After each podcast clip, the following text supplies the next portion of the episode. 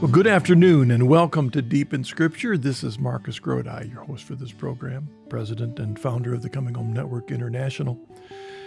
This episode of Deep in Scripture is a follow-up, if you will, to the short special that I did for Thanksgiving, in which I had a real pleasure, if you will, to reflect on having heard the recording of a sermon that I had given 35 years ago when I was a fairly newly ordained young minister, a Presbyterian pastor, a homily that I gave at a community ecumenical Thanksgiving service. And in that, I focused on Philippians 4. The focus was Philippians 4, verses 4 through 7. Now, over the years when I've done Deep in Scripture, sometimes I've done verses I never saw, hard verses, and then memorable verses. And in a sense, for me, this section of Scripture could certainly qualify as one of those memorable verses.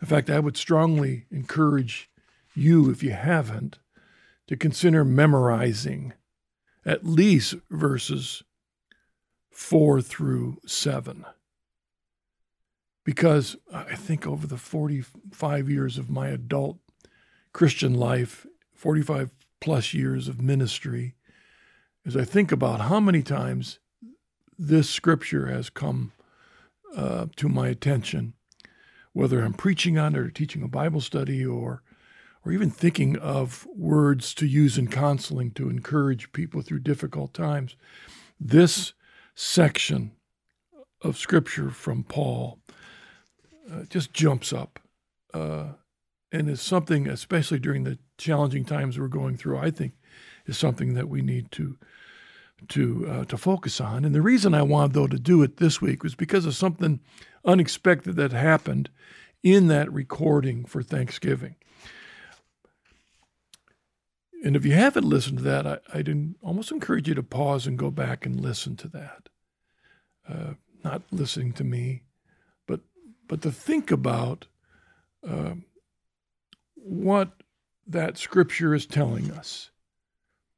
That, if you will, verses 4 through 7 emphasize the key importance of being grateful. The key importance of being grateful, thankful for what God has done in our life.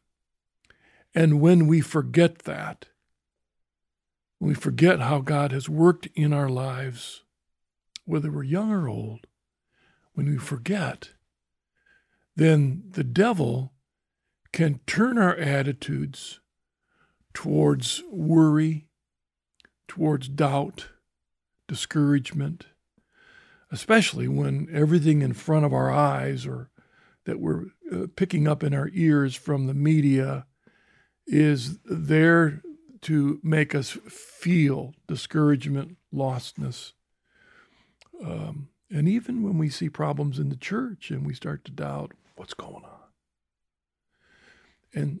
And Paul was telling the Philippians, in the midst of all this, be thankful. Remember what God has done in your life.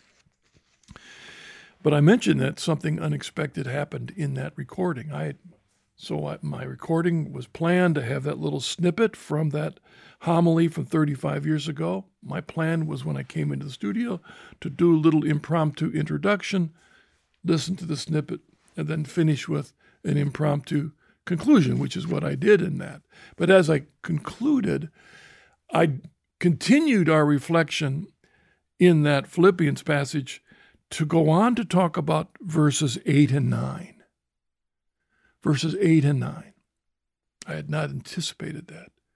But as I looked back after that, it made me think that I wanted to talk just a little more about those passages.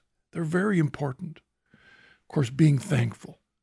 But these are, especially in these trying times, I believe, extremely important for us to do. And I'm going to admit something that I know any of you who are involved in public ministry recognize. I hope you recognize that if you have responded to the call of God to be a witness for Christ, whether as a layman or a deacon or a priest or a minister, a bishop, if you've responded, and to like that passage in Isaiah, who will go for me? And you say, here I am, send me. If you've done that, then you are inviting the spiritual battle. Just know it's coming. And what I've found is that you can do all kinds of reflection in your mind when you look at Scripture, or you read a book and you're planning in your mind what you're going to say. Maybe you put it down. Maybe you make the outline. But as soon as those words leave your mouth, you've just invited the devil and his horde to turn it around at you. If you're talking about being patient and you say it, I can guarantee that you will be encountered with every voice and temptation to be impatient. If you called someone to be chaste, then you will be tempted to be unchaste. I mean, it's calculated. I can guarantee it. And in many ways, I found that to be true, not just last week or so, but 35 years ago. I mean, there I am, a young minister getting up in front of an audience and saying, rejoice in the Lord always. Again, I will say rejoice. Let all men know your forbearance. The Lord is at hand. Have no anxiety about anything, but in everything by prayer and supplication with thanksgiving, let your requests be made known to God. And the peace of God, which passes all understanding, will keep your hearts and your minds in Christ Jesus. That's the text. I can tell you, as soon as those words came out of my mouth, and ever since, in these last 35 years, I admittedly am certainly far from perfect when it comes to any of those things, because there have been so many times over these last 35 years when I haven't rejoiced in the Lord as I should have. When my life has not been the best witness that it should have been. When I've taken it for granted. I forgot the fact that this idea of the early church that we are to live in the expectation of the imminent coming of Christ, but we become so lackadaisical that we don't even think about it. We live our lives day by day as if we're going to live forever. Have no anxiety. I wish I was a good model of that for my wife, for my children, for my grandkids, for my co-workers. Being thankful. Sometimes when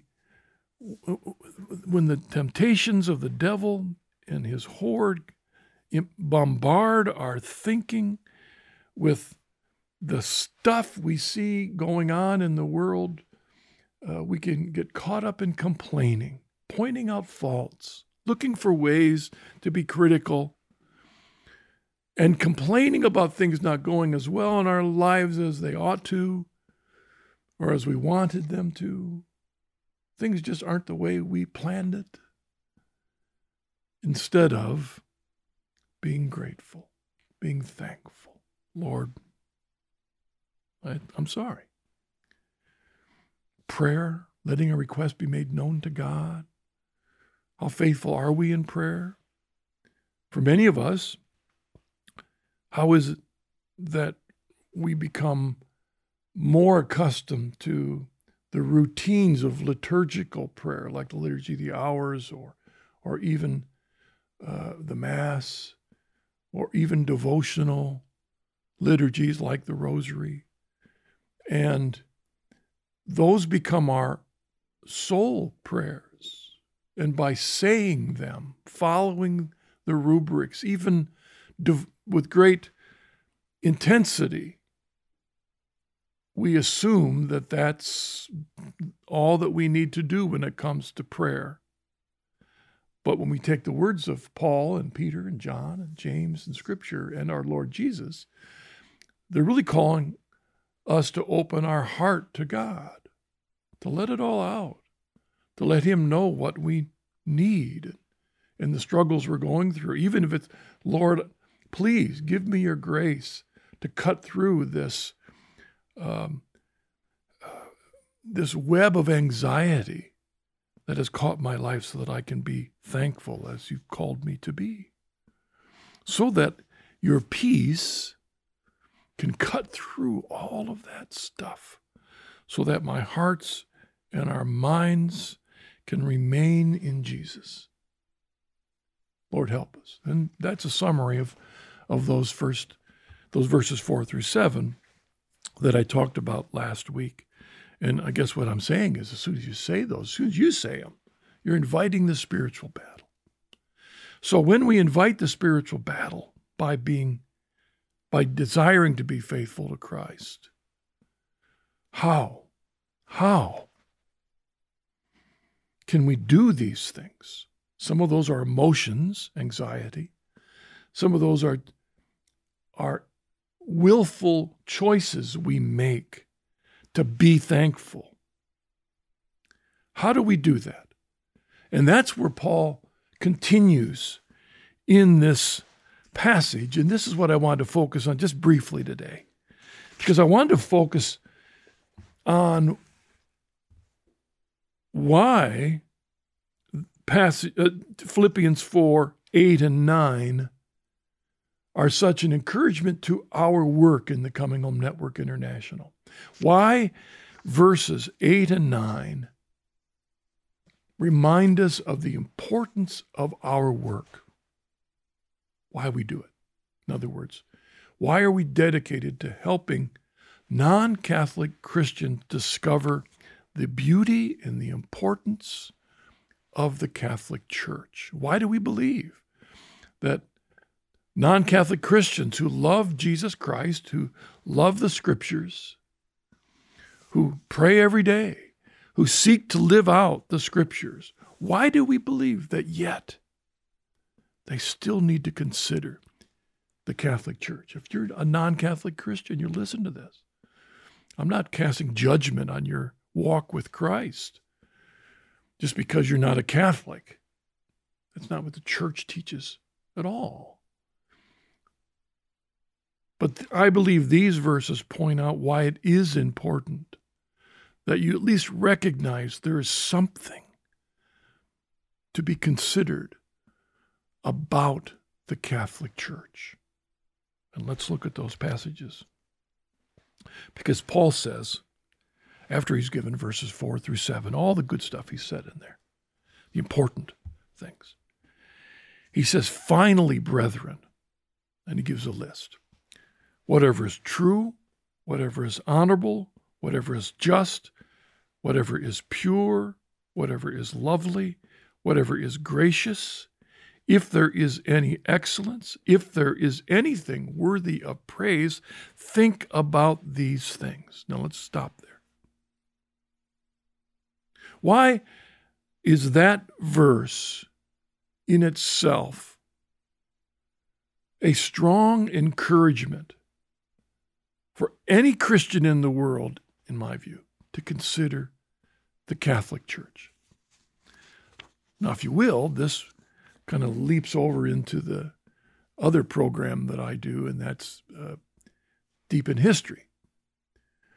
And I believe the reason we do Deep in History is to help people recognize that as you look at history, especially as you study the history of the Scriptures, of our Lord Jesus passing on the apostolic deposit of faith to his apostles, and then calling them to go forth and make disciples of all nations, passing along what he taught them, baptizing them in the name of the Father, the Son, and the Holy Spirit, and teaching all that I've commanded you. It's Matthew chapter 28.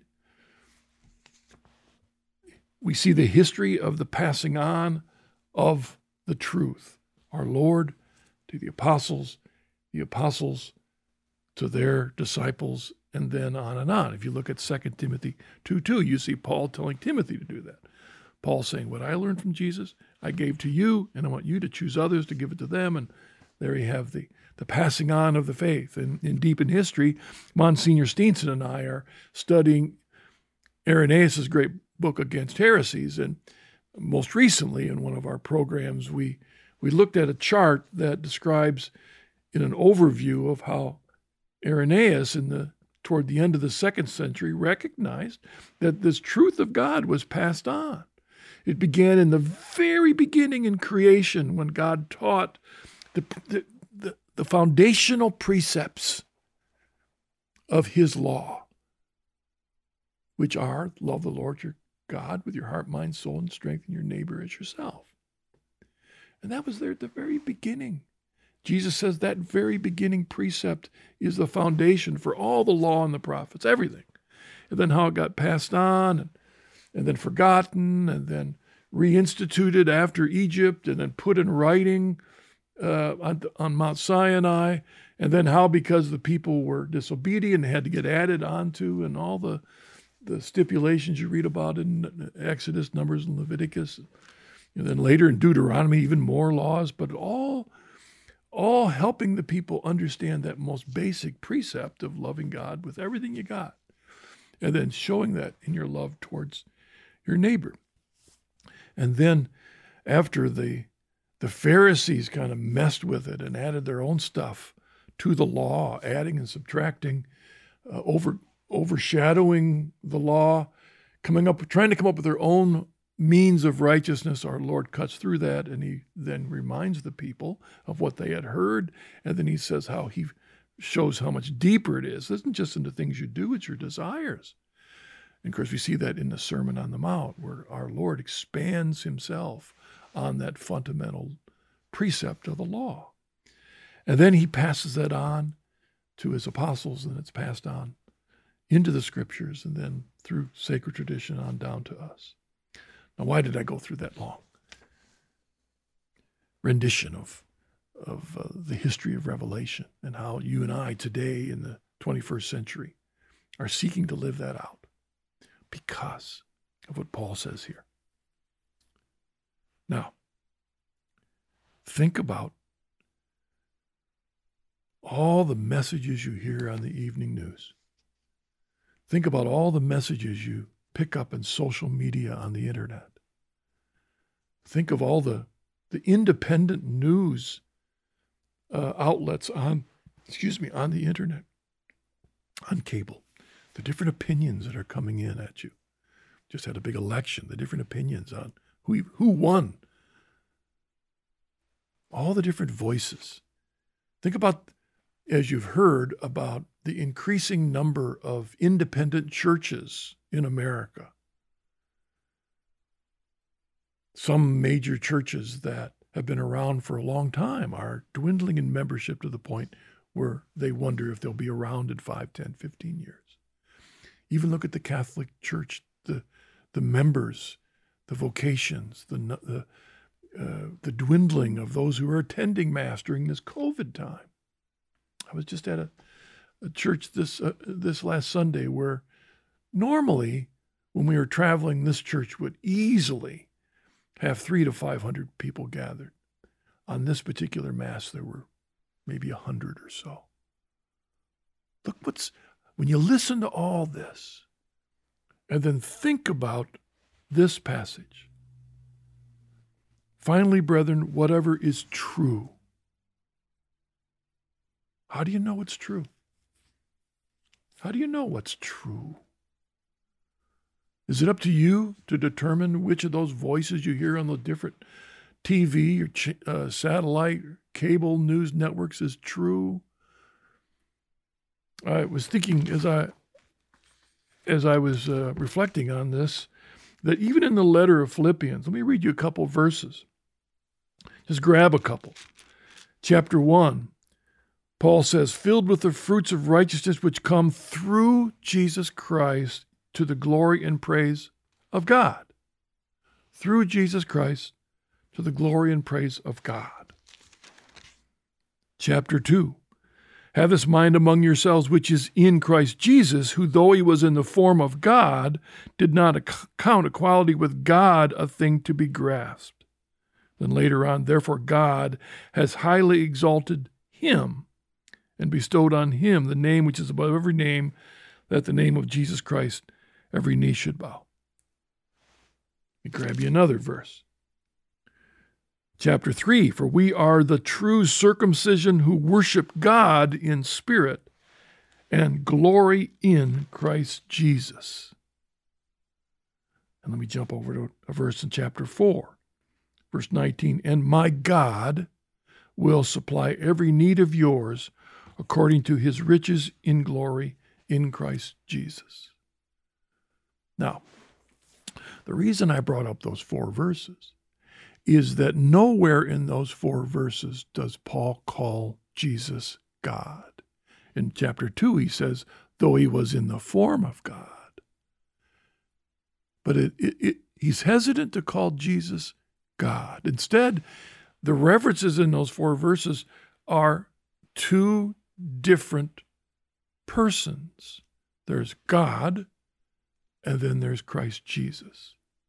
Now, here we are, 1900 years and more since Paul wrote this letter, and because of what happened in the year 325 at the Council of Nicaea, and then at other councils, and then through the strong defense of the church throughout all these centuries, we are Trinitarians. We recognize that behind what Paul is writing is that there is one God in three persons. One God in three persons. God the Father, God the Son, God the Holy Spirit. One God in three persons. But if you took just those scriptures, you might wonder if that is true.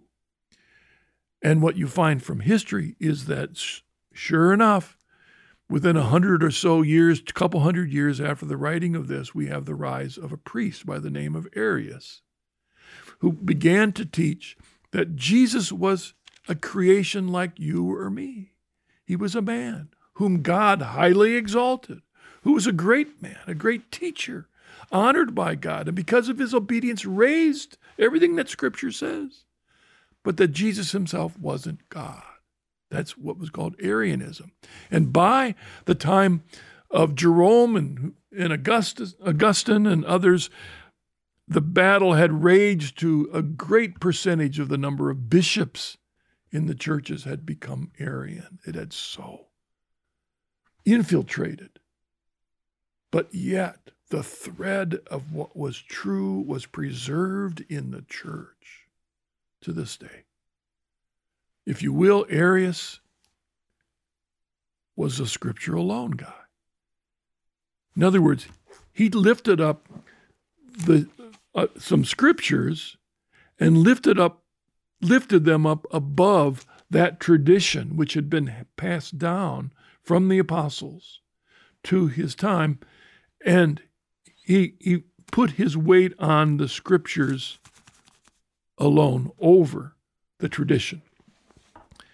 And the point is, it causes the faithful to question what is true. How do you know what is true? There are churches today that are oneness Pentecostal churches that don't believe in the Trinity. Is the Trinity true?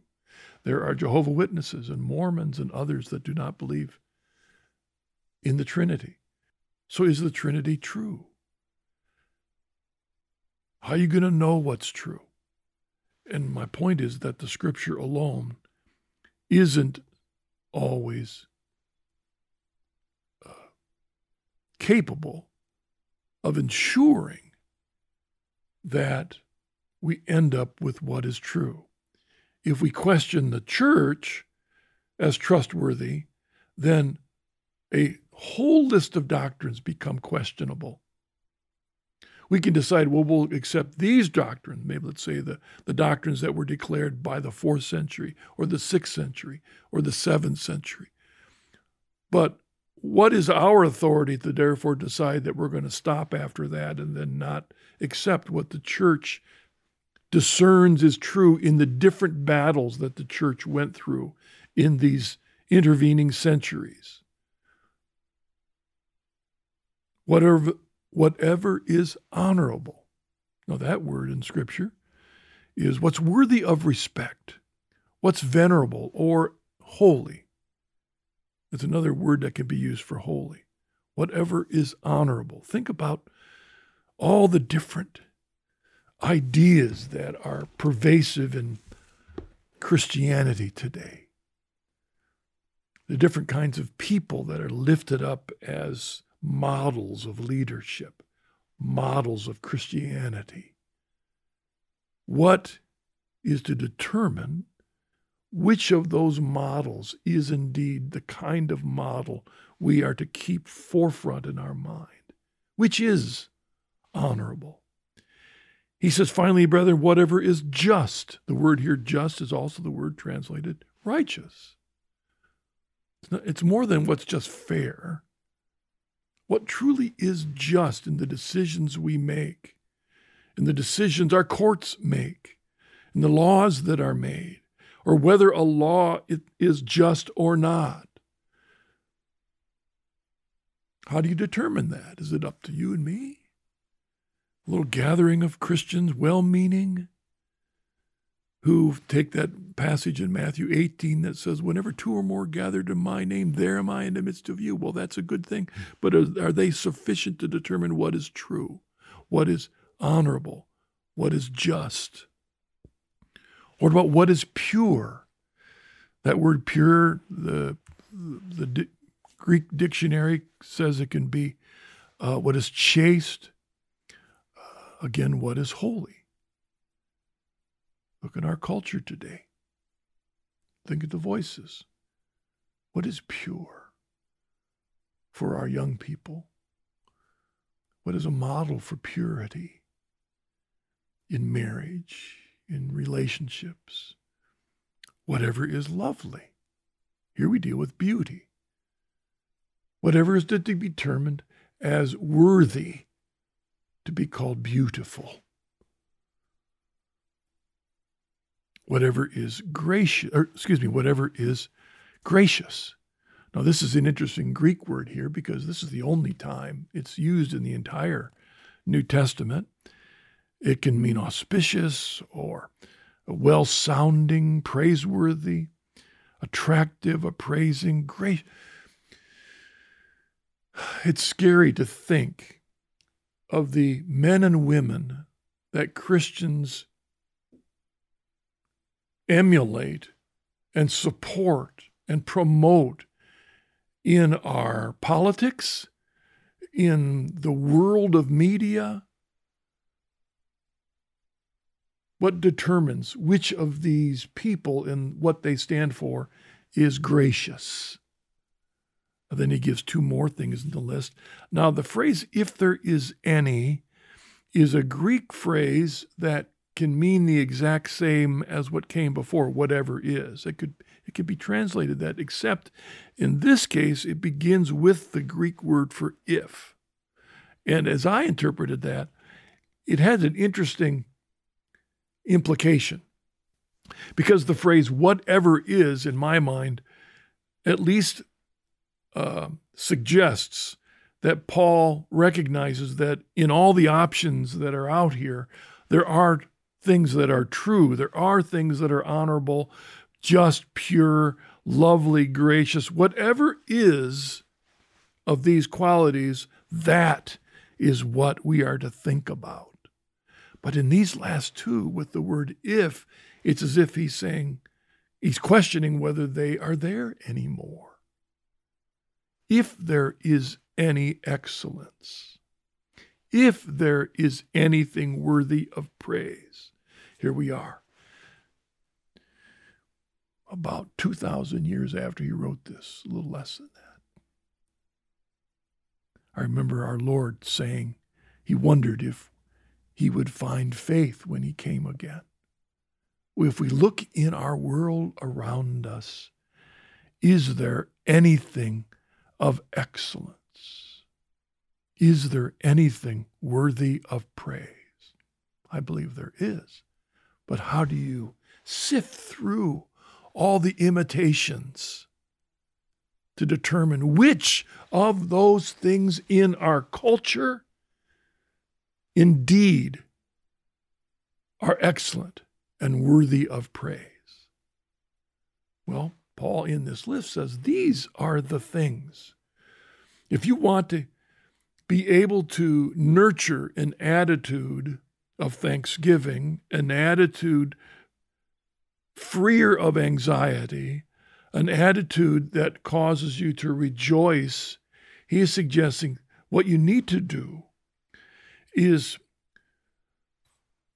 to sift through what your mind focuses on with all the inputs. And it's harder today than it was in his time, I believe, of course, through the internet, the media, the information explosion. We have so many voices, but somehow sift through all these imitators to focus on that which is true, that which is honorable, that which is just and pure and lovely and gracious, and that which in of all those imitators is indeed excellent and worthy of praise.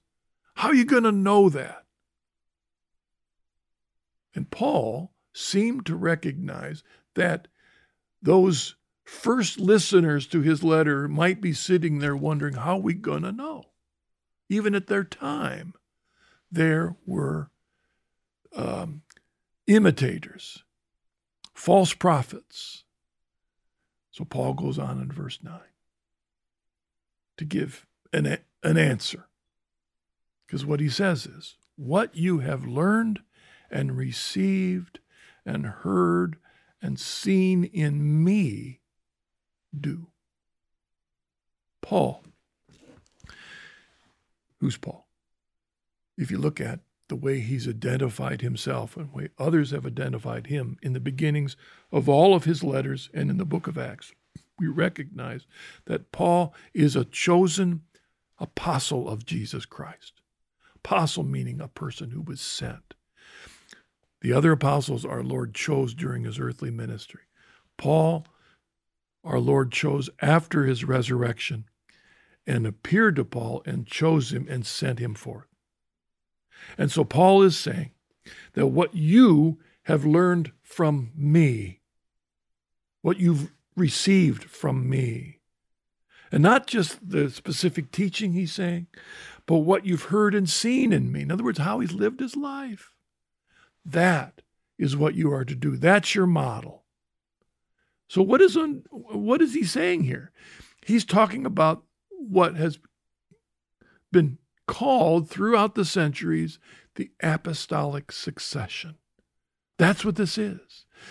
What Paul learned from Jesus, he passes it on, and that's what we are to do.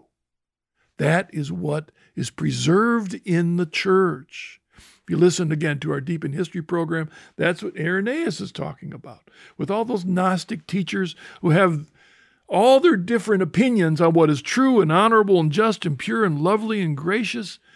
Every different Gnostic teacher had a different opinion on that, and the great confusion in the early church. And what did Irenaeus say? Now, Irenaeus learned it from Polycarp, and Polycarp learned it from John, and John learned it from Jesus. The apostolic succession. Jesus to John to Polycarp to Irenaeus.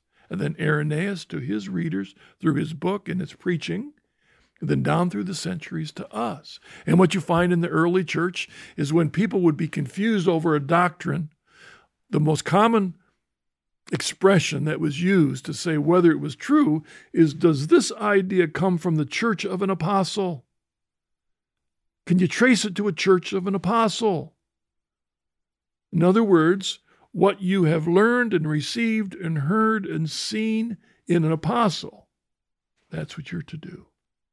And that's the foundation of the Catholic Church and the Vatican Council, Second Vatican Council. It says that this church established by Christ, if you will, this preservation of the apostolic deposit of faith that our Lord gave to his apostles and they protected and preserved and passed down. that subsists in, continues in, remains in its fullness in the Catholic Church. It does not mean that if you're not a Catholic, you can't find what is true or honorable or just or pure and lovely, gracious. It doesn't mean that by the guidance of the Holy Spirit and the empowerment of grace through reading Scripture prayerfully that you can't find what is true. But for me, the question is, when it comes down to being ready to meet the Lord, because that's what Paul said in this, because the Lord is at hand, to being certain that what you believe is salvific, how do you know that? And that's why he gave us the church. That's why he promised that the church would be guided by the Holy Spirit to preserve that's what's true. It doesn't mean that everybody in the church will be perfect, that every pope, every bishop, archbishop, cardinal, priest, religious, deacon, layman will live it out fully. No, we're men and women of sin, and we failed, and we're always under attack. Every single person who's been given grace still has the freedom to respond to that grace and the responsibility to respond to that grace, because we will stand before God how we've lived our lives and how we've utilized the gift of that grace in our life. So if it comes down to it, I mean, when we go into the confessional and we confess, if you remember something we say in Mass, is we ask forgiveness for what we have done and not done and what we have thought and what we have said.